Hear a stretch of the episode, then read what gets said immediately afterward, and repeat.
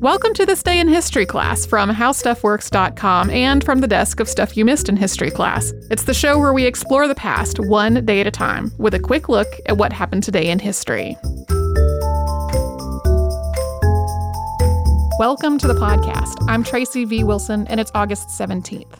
On this day in 1915, Leo Frank was lynched after his death sentence in the murder of Mary Phagan was commuted to life in prison. Mary Phagan was 13, and she worked at the National Pencil Company in Marietta, Georgia. Child labor was still pretty common at this point. At the turn of the 20th century, fewer than 30 states had laws on the books related to child labor. The first federal laws about child labor were passed after this event happened and then were struck down as unconstitutional. It wasn't until the Fair Labor Standards Act of 1838 that minimum ages were set for working. There was 16 for working during school hours and 14 for some after school jobs and 18 for jobs that were dangerous. On April 26th of 1913, 13-year-old Mary Phagan stopped at the factory to pick up her pay. It was a dollar and 20 cents for one day of work. And Leo Frank was the factory's co-owner and its superintendent, and he said that he paid her and that she left, but she was never seen alive again. A night watchman named Newt Lee found her body early the next morning while he was on his way to the segregated toilet.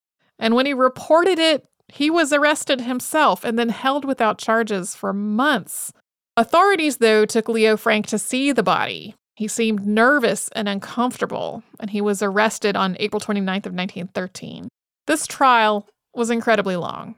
It was infused with racism and anti-Semitism, it was covered in a highly sensationalized way in the press. There was a black janitor named Jim Conley who became the key witness. He had actually given four different versions of his story in four different affidavits. Each of them contradicted the one before it. But on the stand, as the key witness against Leo Frank, he stuck to his testimony. He said that he had participated in this crime, but that Frank was the killer.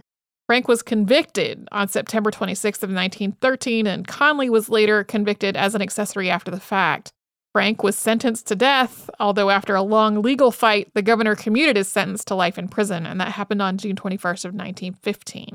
This act by the governor sparked a huge wave of anti-Semitism in the area. Leo Frank was Jewish, and during the trial, crowds had been standing outside the courthouse chanting things like "Hang the Jew." There had been anti Semitic stereotypes that were part of the testimony in court. And then after his sentence was commuted, there was this huge wave of vandalism and harassment of Jewish homes and businesses. Frank was sent to prison in Milledgeville, Georgia, and there another prisoner cut his throat.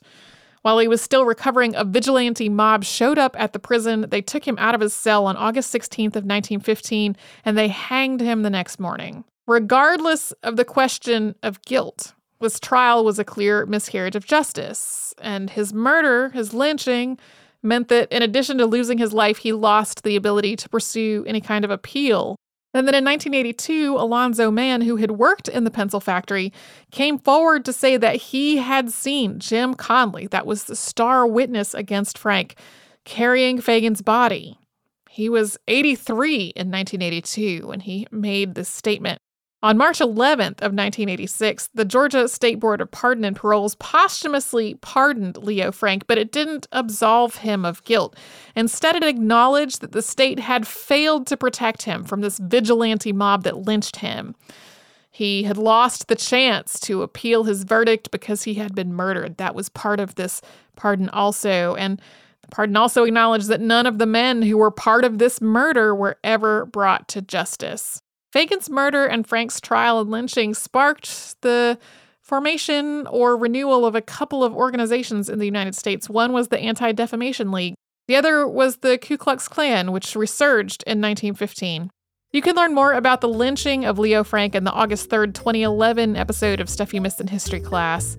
Thanks to Tari Harrison for her audio skills on all these episodes. You can subscribe to This Day in History class on Apple Podcasts, Google Podcasts, and wherever else you get your podcasts. Coming tomorrow, a restrictive rule struck down.